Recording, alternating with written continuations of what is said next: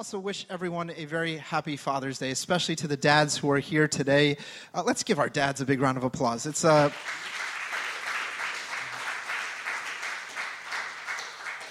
congratulations on doing the second most difficult job in all the world, uh, after mothers, of course. But so it's one of those things that we sometimes overlook. Now, Father's Day, we recognize can be a great, joyous day for many dads, and for many families, it's a happy, happy time. But let's be honest, some, for some of us and for some of our families, Father's Day isn't the most happy time. Sometimes it brings up memories of a difficult situation with our fathers here on earth. Sometimes it brings up memories of a father that we've lost, that we miss terribly. Sometimes it brings up memories of a father who maybe wasn't the best when it came to loving us or caring for us. But it's so great to come into the presence of God and understand what a father can be like, isn't it? To understand the love of what a father is and to see how loved we really are every single day, whether we realize it or not. And that's the great part about coming into church and, and, and, hearing the Word of God and worshiping God and understanding that there is a Father who loves us above and beyond any Father could ever love. And that's one of the most amazing things that we get to experience every day.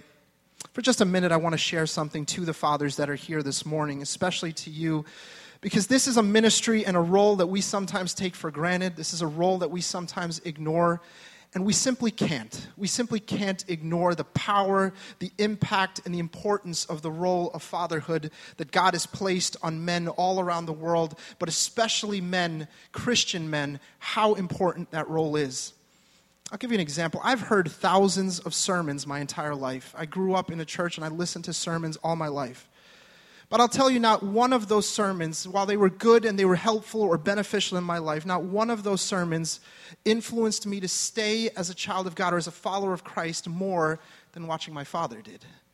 And it's so important that every day we recognize the importance of the role model and example that we must be to our children, especially fathers to their sons and fathers to their daughters, so that they may understand what has God called you to be or what has God called you to in terms of your future spouse. That's the magnitude of being a dad and being the importance of being a father science and research continues to show us how important fathers are in society, and we sometimes ignore it, sometimes forget it. Let's be honest. Television often portrays fathers as idiotic morons that don't know what they're doing. They're, they're fools. They're often the butt of the joke in the, in the sitcom or in the show we're watching. But God was not fooling around when He created the family and He put fathers in the role that He put them in to lead the spiritual direction of the household and to say, This is the highest priority in this household, that we will follow Christ and I will set the example. I will set the tone for how we follow Christ. And I encourage you all, fathers, this morning, this is not a morning of guilt and shame. This is a morning to start over if we haven't been doing that. And I know there are areas we can all improve when it comes to directing the spiritual direction of our households, the spiritual direction of our children. You know, data keeps showing us that houses where fathers are absent or fathers are not a part of the situation fully, we see that violence goes through the roof in those households or those children are more prone to see violence in their lifetimes. We know that those children are more likely to drop out of school. We know those children are more likely to commit a crime or be incarcerated later in their lives when a father is not really in the life in that situation wholeheartedly. So I encourage you all, dads, it's not just about that. It's also about directing the, the spiritual future of your children and directing the spiritual life of your families wherever possible. let's make that a priority as we go forward. I want to take a minute to pray for our dads this morning before we go into the Word of God. Let's pray for our fathers. Heavenly Father, we know that you have placed fathers in a very unique and special role in the household so that we may bring glory and honor to you, Lord God, that we follow the headship of Christ, we follow the lordship of Christ, and we try to live that example to our children, to our families, to our wives, to the, the city and the communities around us, Lord. And Lord, I lift up every father that is in this place right now, every future father that is in this place right now, every grandfather that is in this place right now. Lord, I pray that your blessings, that your Holy Spirit, that your strength would be upon them, Lord God, that you would give us the wisdom, the discernment to live as role models and examples in a generation that lacks strong male leadership at many times, that lacks the ability to really impact a future generation, Lord.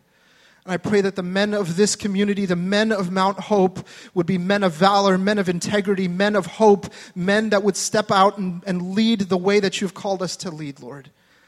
I pray a special blessing on our fathers today as we go forward, even in the places we've messed up, in the places we've fallen short. I pray that you would help us to make a turnaround and let that turnaround begin today. We thank you, Lord. In Jesus' name we pray. Amen. Amen. Well, this morning we're going to continue in what we've been learning in the book of Romans, in the letter of Paul to the church in Rome, and how specifically Paul is dealing with one of the most important issues that were taking place in that time, in that day, as he was dealing with some of the believers who were Jewish and who are now followers of Christ. And so we're going to read from the book of uh, Romans, chapter 5, verses 12 through 21 this morning. Romans chapter 5 verses 12 through 21. We read there like this Therefore, just as sin entered the world through one man, and death through sin, and in this way death came to all people because all sinned. To be sure, sin was in the world before the law was given, but sin is not charged against anyone's account when there is no law. Nevertheless, death reigned from the time of Adam to the time of Moses, even over those who did not sin by breaking a command, as did Adam, who is a pattern of the one to come. But the gift is not like the trespass. For if the many died by the trespass of the one man, how much more did God's grace and the gift that came by the grace of the one man, Jesus Christ, overflow to the many? Nor can the gift of God be compared with the result of one man's sin. The judgment followed one sin and brought condemnation, but the gift followed many trespasses and brought justification. For if by the trespass of the one man death reigned through that one man, how much more will those who receive God's abundant provision of grace and of the gift of righteousness reign in life through the one man, Jesus Christ? Consequently, just as one trespass resulted in condemnation for all people, so also one righteous act resulted in justification and life for all people. For just as through the disobedience of the one man the many were made sinners, so also through the obedience of the one man the many will be made righteous. The law was brought in so that the trespass might increase. But where sin increased, grace increased all the more so that just as sin reigned in death, so also grace might reign through righteousness to bring eternal life through Jesus Christ our Lord. If you were with us last week, Pastor Brian so beautifully walked us through what we called Vision Sunday, where we as a church established our vision, the purpose that God has called us to here in the town of Belmont, and how God is calling us to accomplish a specific plan, a specific vision here in this community. And now, while vision was the key word last week, this week the key word is going to be perspective. Vision to perspective. And this morning we'll be talking about perspective, specifically the importance of understanding the perspective of what God did for us. And I believe this wholeheartedly, and we as a church need to embrace this that until we fully grasp, until we start to grasp the perspective of what God did for us, we will never be able to do any of that for anyone else. And that for it has to start inside us, and perspective is one of the most important things being discussed in the part of Scripture that we read this morning. I want to give you an example of what perspective looks like. As I mentioned earlier, Pastor Brian and Lori are out in Italy right now, and they actually mentioned that this week they'll be heading to the Sistine Chapel, that beautiful, beautiful work of art uh, completed by Michelangelo, where he was able to paint the ceiling so beautifully and to, do, and to do such great work in that ceiling. Now, imagine that Pastor Brian and Lori walk into that building and they look at one little tile, one little part of that, cha- of that ceiling of that chapel. Now it's beautiful, it looks great. If they just stared at this one little tile, it's, it's a nice piece of work, it's a nice piece of art.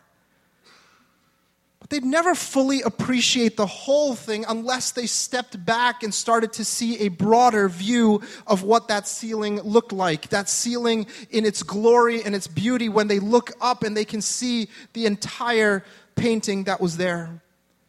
And then, unless they step back even further and look at the walls and look at the entire ceiling, will they get a full understanding of how marvelous this work really is? That every inch of that building is painted so beautifully with not only works of history, but works straight from the Bible painted all over that building. If they focus on one tile, they may enjoy that one tile, but they'll never enjoy the magnitude of the whole thing unless they have a perspective of the entire thing. And this morning, the call to each of us is to step away from looking at the little tile that is our lives, the little part that is our lives, and to step back and to see the magnitude of what God is doing all over the world, but specifically how God has called us to impact the entire world. And we're taking a step back because perspective is so important. Perspective is important. It's also important to understand the heart of what God is calling us to do through this passage. Let's imagine for a second that you and I walked into the Sistine Chapel and we looked at the ceiling, the walls, we looked at the beauty and the magnitude of that work of art. Now, all of us, if we walked in there or we walked into any art museum, can look around and each of us can stand there, stare at an, a painting, and we can all determine within our own abilities what the artist was trying to do. We can look at the, the, the certain lines, the brush strokes, the way something is portrayed, the way a face is painted, and we can try to interpret that work of art. And if 10 of us gathered in a museum and looked at a work of art, 10 of us could have 10 different interpretations of that work of art. But if we wanted to know the truth, the heart, the reality of that work of art and what was intended, what would we have to do? There's only one option. We would have to ask the artist to find out exactly what this means, isn't it? And this is what we do when we come here on Sunday. When we, when we get into the presence of God every day, it's, we are asking the artist, what is your purpose? What was your design? Not my perspective, but your perspective on the entire situation. And when Paul is writing to the church in Rome, he is begging with them, he's pleading with them. Stop looking at everything from just your perspective. Do you not see the big thing that God is doing in this world, that God was doing from the beginning of time? Do you have a grasp of the large picture, the big, overarching, amazing plan of God from the beginning of time? And unless you have that perspective, you will miss the greatness of what God is doing. And so he calls the church to get some perspective.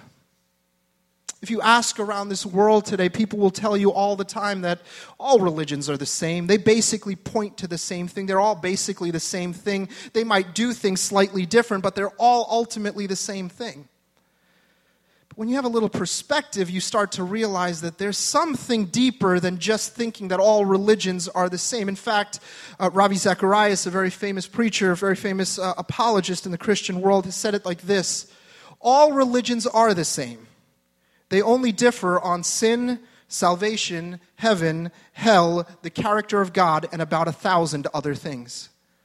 Do you guys see what happens here? What are we doing? We think overall that all religions are the same, but Paul is telling the church in Rome there is something that's been happening since the beginning of time that unless you have perspective on that, everything else will not make sense because you will just see the little tile in your world and never step back and see the grand plan that God is unveiling every single day. The uniqueness of Christianity is this is that it's not focused on us and what we can do. It's focused on a plan that started in the Garden of Eden and that continues to this very day, a plan that you and I are a part of, but unless we have perspective, we miss it completely. So, this morning, rather than just focusing just on Romans chapter 5, I want us to keep in, in mind what took place in Romans 5, where Paul says that just as sin entered the world through Adam, just as death and disobedience entered the world through Adam, righteousness, justification, and life entered the world through Jesus. I want us to keep that in mind. But this morning, we're going to step away from Romans and we're going to look at the big picture, the big perspective of what's been taking place since the beginning of time. Because just as we read this morning, it all pointed to a gift that was greater than any sin, any trespass that we could have committed. And this morning, we are going to develop a perspective on grace. So let's begin right at the beginning. If you have a Bible with you today, let's do a quick little bit of Bible quiz, a little bit of what takes place here. Does anyone, can anyone tell me how many books are in the Bible? 66. Very good. Nice job. 66 books in the Bible. Now, this may sound like what the kids are learning downstairs, but I promise there's a reason for this. 66 books in the Bible. Does anyone know how many human authors were in, in, in responsible for the 66 books in here?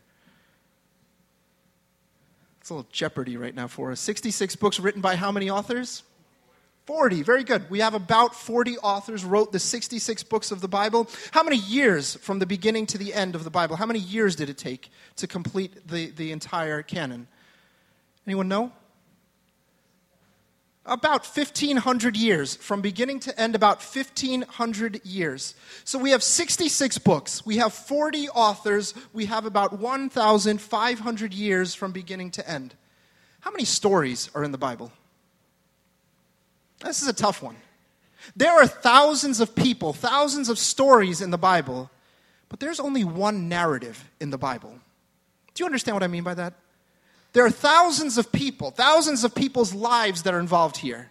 But there's only one narrative, one overarching story taking place from beginning to end. And if we want perspective on grace, we need perspective on that one overarching narrative. And it starts in the book of Genesis with the man that Paul mentions in, in Romans chapter 5. That man is Adam, of course. So, a perfect God, a God without sin, a God without fault, decides to create humanity, decides to create all things, and puts man in a garden, a perfect paradise. Why? Not to establish a religion, but to establish a relationship with his creation. God creates man in his image so that they can have relationship together. But man does something that Paul mentions in the book of Romans. Man does something that breaks the relationship. The one thing that a just God cannot allow, a perfect and holy God cannot allow. Man sins, he disobeys, he eats of the fruit of the tree, and he is separated from God. This is what sin is it's a separation, a breaking in the relationship between us and God. And now, God, who desired nothing more than relationship with man, suddenly has to deal with a new paradigm paradigm has to deal with a new order of things that man does not want to be in this relationship anymore. And so God has a choice. I can destroy man completely, but I am a loving God. Or I can allow this sin to take place, but I'm a just God. And there is something there that separates us completely from God. And so God rejects the man and the woman and has them go out of the garden, but he does not stop loving them.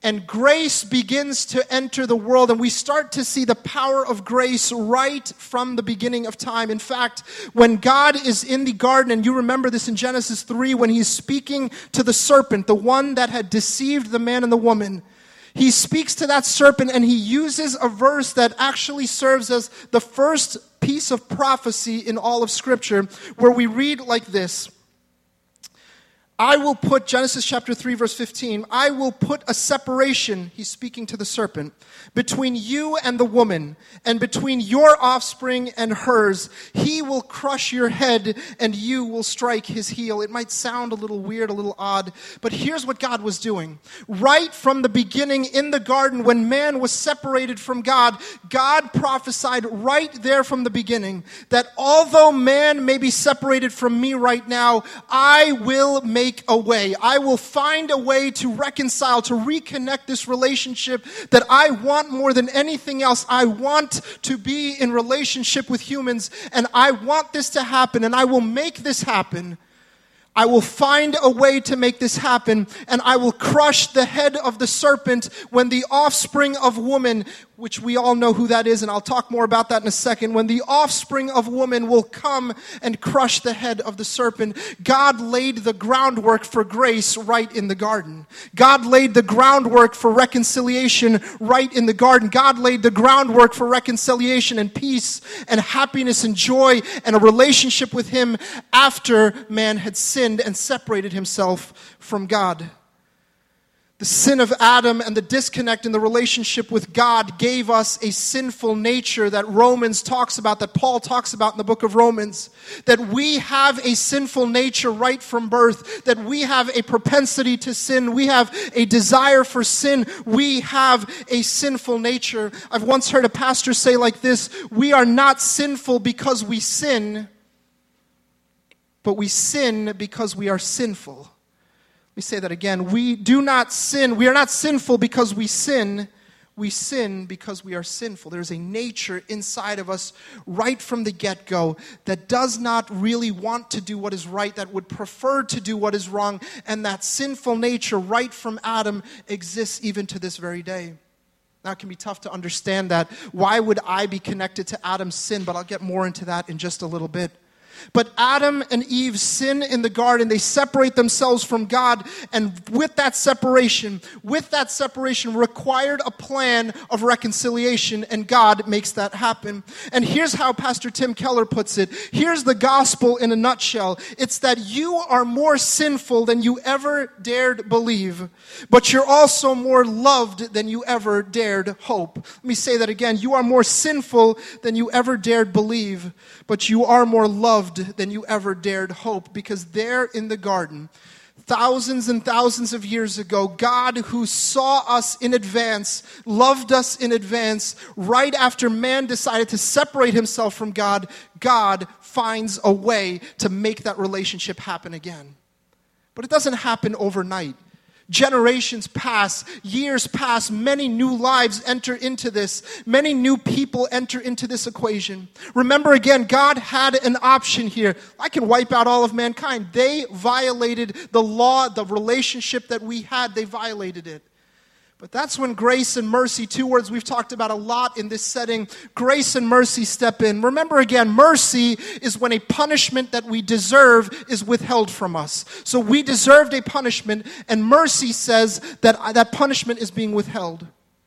But grace is when there is a gift that we do not deserve that is lavished upon us. Do we see the difference in the two words there? Mercy is a punishment that we did deserve that is withheld. Grace is a blessing or a gift that we did not deserve that is given to us. And so, as we step back even further and put a little perspective around what's going on, now here's man completely separated from God, and God building a way back to man God using his grace to come back and build that relationship up, he calls out one man in the middle of the wilderness to connect with and build a relationship with again. We find him later in the book of Genesis. That man is Abraham. And God calls Abraham a man with no children, a man very old in age, and he calls Abraham and says, Abraham, if you put your faith and your trust in me, if you believe against all hope that I can do a miracle in your life, then I will turn you into the father of many nations. I will make you great. I will make your name great. That every person in the future will have a connection back to you if you simply believe in me. And so God calls Abraham rather than destroy the world, a God who makes a promise with Abraham. And God makes an amazing promise. It's, what, it's what's called a covenant with Abraham. And when you get home, read through Genesis chapter 15. You'll see a lot about what this covenant looks like. In the Old Testament times, there was a process, a covenant making process. A covenant making process that simply had one person on one side, another person on the other side, and the two sides were making an agreement. They were making a bond, a covenant between themselves. Oftentimes, the covenant was made with a greater person, a king or a ruler, and a lesser person, what was called a vassal or a suzerain. These people were lessers, and there was the greater on the other side. And typically, what happened was that the vassal, the lesser person, would have to come and bring a large animal, a cow or a sheep, a large animal, and they would slaughter the animal between them. There had to be the shedding of blood in order for the covenant to take place. And so the animal would be torn into two right in front of them. And it was the job of the lesser, the suzerain, the vassal, to walk through the bloody pieces of the, of the meat that was separated and had to walk through, and his footprints would leave blood on the sand. And he would say out these words that if I violate the terms of this agreement, may I be like this creature that is on the floor in front of me. And in Old Testament times, that's how a covenant or a, or a bond was created between two sides. But in Genesis 15, God flips the script. And if you read that portion carefully, you'll understand that once again, God makes a covenant with Abraham. Who is the greater in that situation? God is clearly the greater. And who's the lesser? Abraham is the lesser. But what God does is there's an animal that's split in two, and the presence of God walks through the two pieces of the animal, and he makes a covenant with Abraham that I will not violate the terms of this covenant, you will not violate the terms of this covenant. But even if you and your generations violate the terms of this covenant, I will pay the price if you violate the terms. And once again, God is putting everything into perspective. Grace is bigger than you understand. That I will take on the penalty for the sins that you commit. And so a separation is taking place, but Abraham is learning a lesson that this God wants to be in relationship with me. There's another story in Abraham's life that you all remember where God calls him to sacrifice his son up on a mountaintop. And when they get to the mountaintop, Abraham, who obeys God and trusts God fully, raises his hand to sacrifice his own son that he waited a lifetime for in the presence of God for God. And God holds back Abraham's hand and says, Do not strike the child, Abraham. It was a test of Abraham's faith at that moment. But what was the greater message? If you step away from Abraham and Isaac's life, what's the greater message? You may not have to sacrifice your son for the sake of this relationship, but one day I will sacrifice my son for the sake of this relationship. It was again a calling to the bigger perspective of how magnificent grace really is a gift that is not like the trespass, a gift that we did not deserve. A couple of years ago, there was a massive terrorist attack in Mumbai, India. And I remember a story that came out of that terrorist attack in the news shortly after it happened. For a few days, Terrorists had walked into the city of Mumbai and started shooting up places where many people gathered together hotels, government buildings, train stations. They were shooting for days and just slaughtering innocent people day by day. After the whole thing was done, several people who had survived were interviewed after the fact. One gentleman specifically was interviewed, and he said that he was right in the middle of one of the worst tragedies in that entire week of tragedy. He was able to survive even though everyone else around him was killed. And the reporter asked him a question How were you able to survive? And this gentleman simply responded, I was covered in someone else's blood. That make sense? I was covered in someone else's blood. And right from the beginning, this is what God was doing for us. This is what God was doing right from the garden. He was saying, I will make sure that you do not get the punishment or you do not get the end that you think you'll get because I'm going to cover you in someone else's blood. And that's what's happening right from the beginning. So time is moving on, so let me move quickly. Adam separated from God. Abraham comes closer to God. God makes a covenant with Abraham. God says, I will not go against my word, and he continues that relationship with Abraham. But again, it does not happen overnight. 400 plus years, the people in the generations of Abraham are in slavery in Egypt. For over 400 years, they are separated from God again. They can't worship God. They are in a place of bondage and they cannot reconnect to God. And even in the midst of that, God liberates his people. God sends his law to his people. Moses is able to bring his law to the people and rescue the people. And again, you will see God's hand upon his people, not for their sake necessarily, but for his sake and for the promise he made to Adam right in the garden. That promise, that perspective still continues over the course of generations, there would, be, there would be prophets that would rise up in the people of Israel. There would be judges. There would be kings. They would all rise up. David was among them. He would rise up. But there's a common theme throughout that you, all you need to do is put your trust in me, have faith in me, obey my commands, and watch what I do for you. But man, over and over again, separates himself from God. He sins, violates the law, separates himself from God. An animal is sacrificed. He reconciles to God. He sins again, sacrifices an animal, reconciles to God. And this process of sacrifice and bloodshed for the sake of sin continues for generations.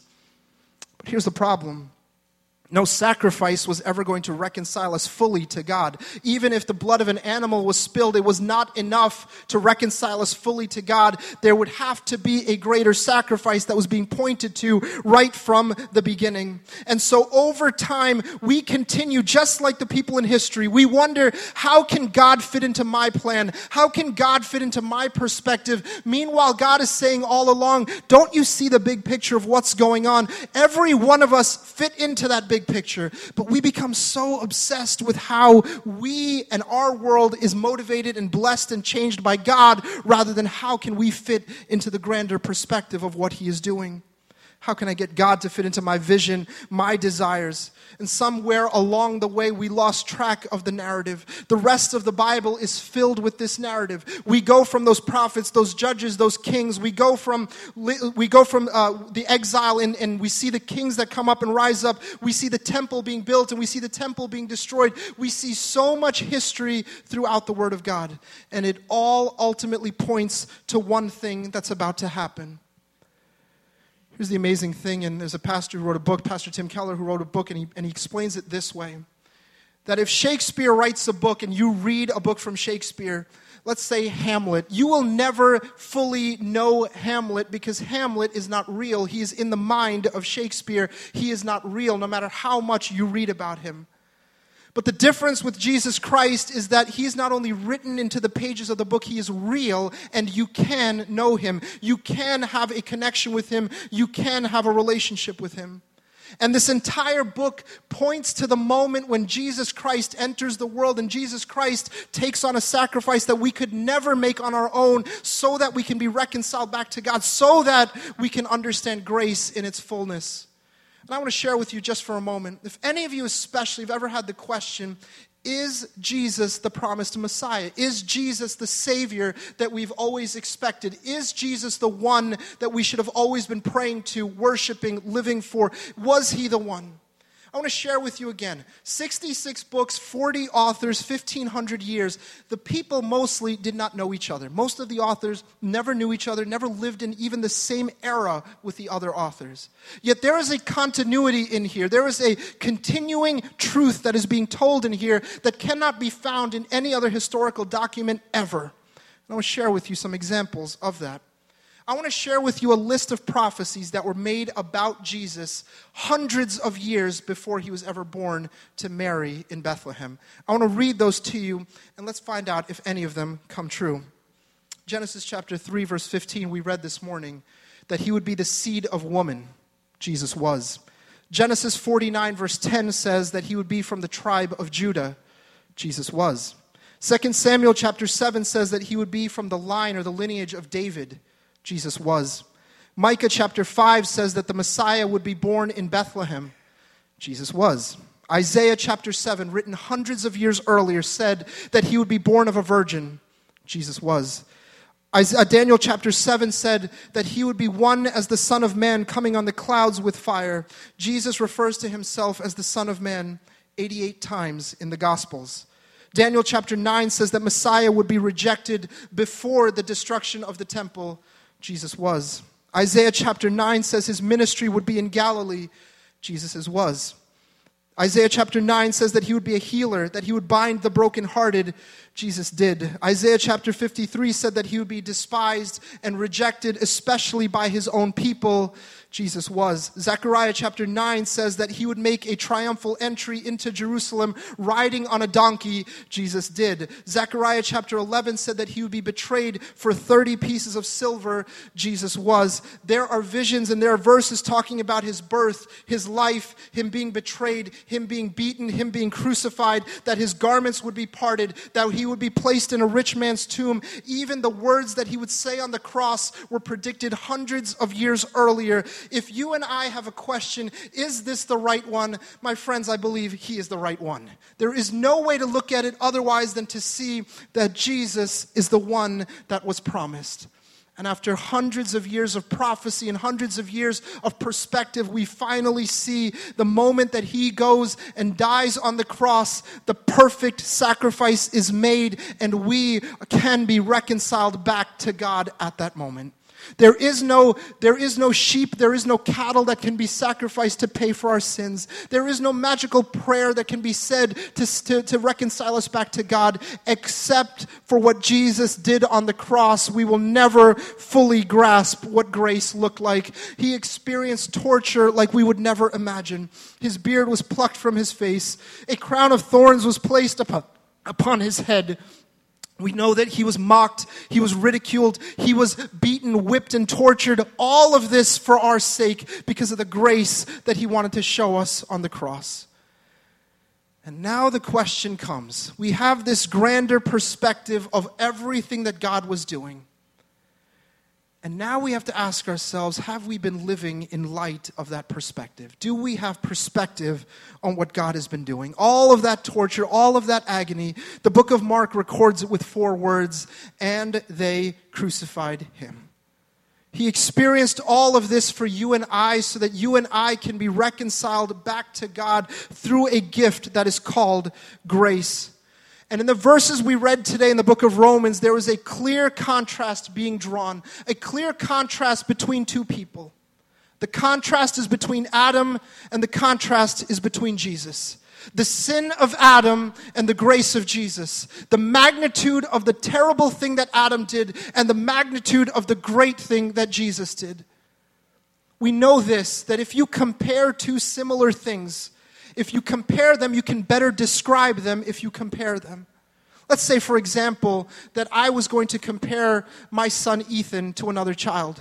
Here's my son Ethan. You've seen him before. You know what he looks like. You know what he sounds like. He's the one that usually doesn't stop talking when you're around. Ethan has a lot of things that I can describe about him. In fact, if, if I were to say, describe Ethan, many of you might say that he's a funny little child, he's got a cute little smile, or that he's very happy. That might be what you might say about him. But here's a little piece of trivia. Do you know Pastor Brian and I both became fathers the same week? Our, our, children are just three days apart. And if I said, why don't we compare Ethan to Pastor Brian and Lori's daughter, Caitlin, and I put them side by side, now suddenly you have a new way of describing Ethan. You would say that Ethan has short hair. You would say that he has a darker complexion. You would say that Caitlin has longer hair or that Caitlin is slightly taller. You would find ways to separate them by comparing them. It's something that happens when there are two like things or two similar things brought in contrast to each other. It helps us describe them better.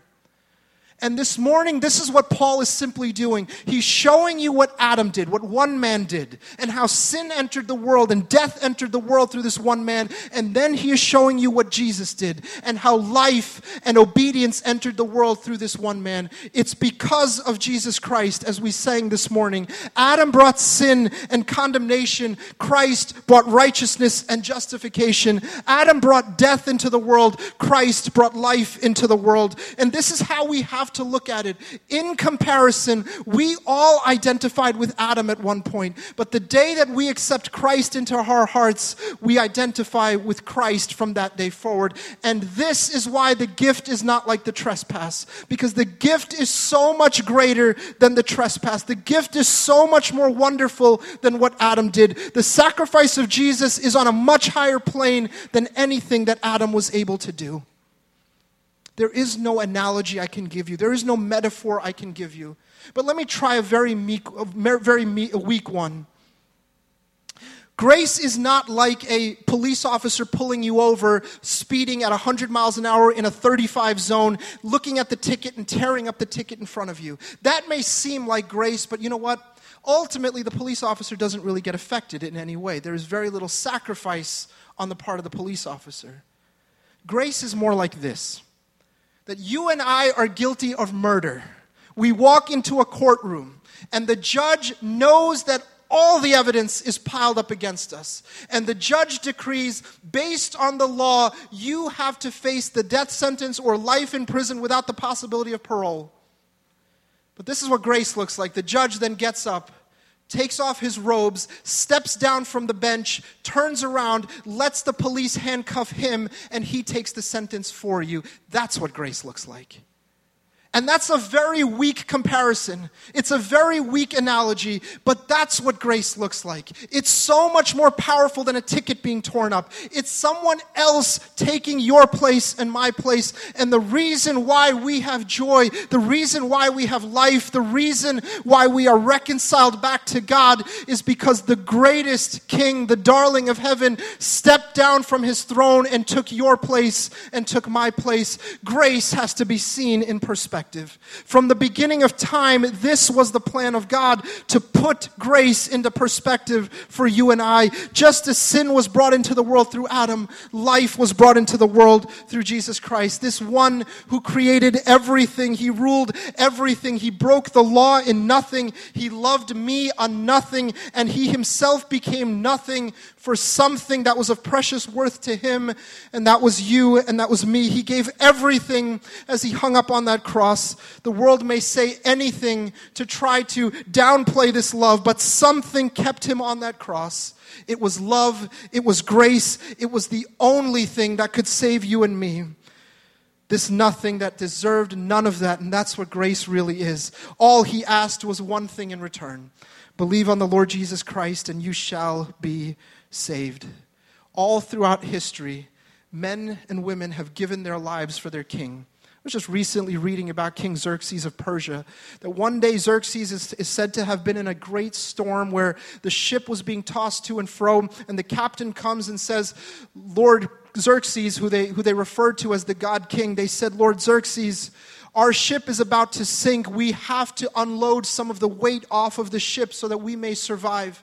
And Xerxes, before he could even turn around and determine what to do next, several of the men stepped up and volunteered and said, For you, Lord Xerxes, we will gladly die. And they threw themselves off the ship to lighten the load. All throughout history, men have been dying for their kings, but this is the one time in history the king died for his men. And that's what grace looks like.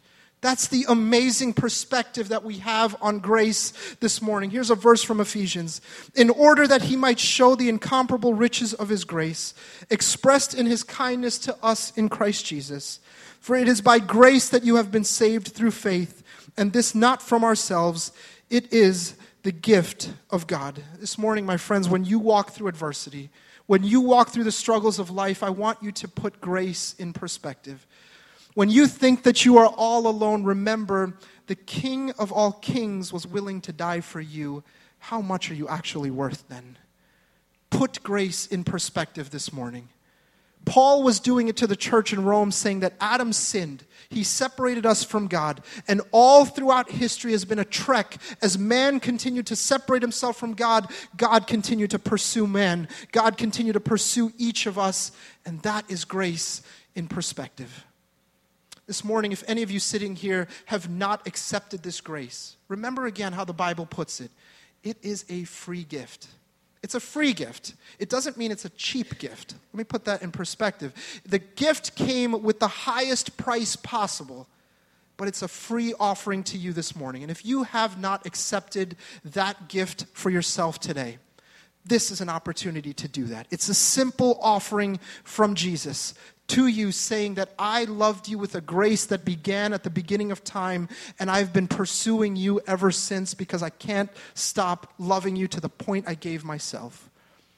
Let's all bow our heads and close our eyes in the presence of God this morning.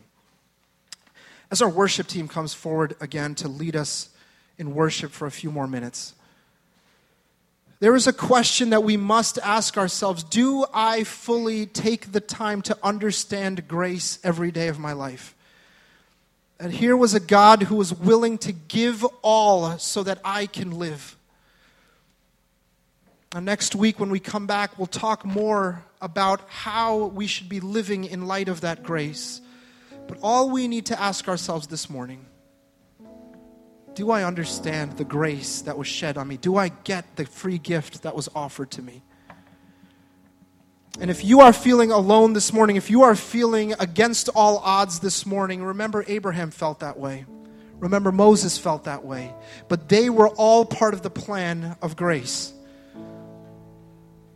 Today, you may feel like everything is against you, that nothing is going right this morning, but let me remind you, you are in the plan of grace. That grace is a free gift offered to you. Grace is available to you. It is available, and not only available, it is powerful. It is life changing. It is a gift that will change everything. And in just a few minutes, Lynn and I will be up in the front. Uh, we'll be available to pray for you, whatever the needs may be, whether they are physical, spiritual, emotional.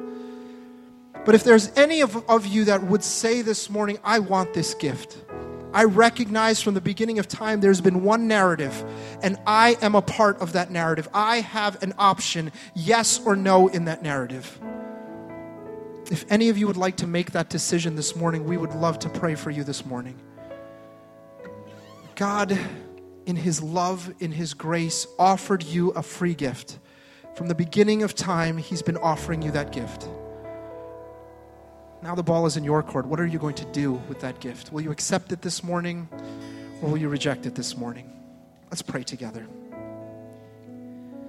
God, we thank you because grace is a gift that we did not deserve. But over and over again, you sought us out and you made sure we understood the depth, the love, the depth of that love that you showered on us.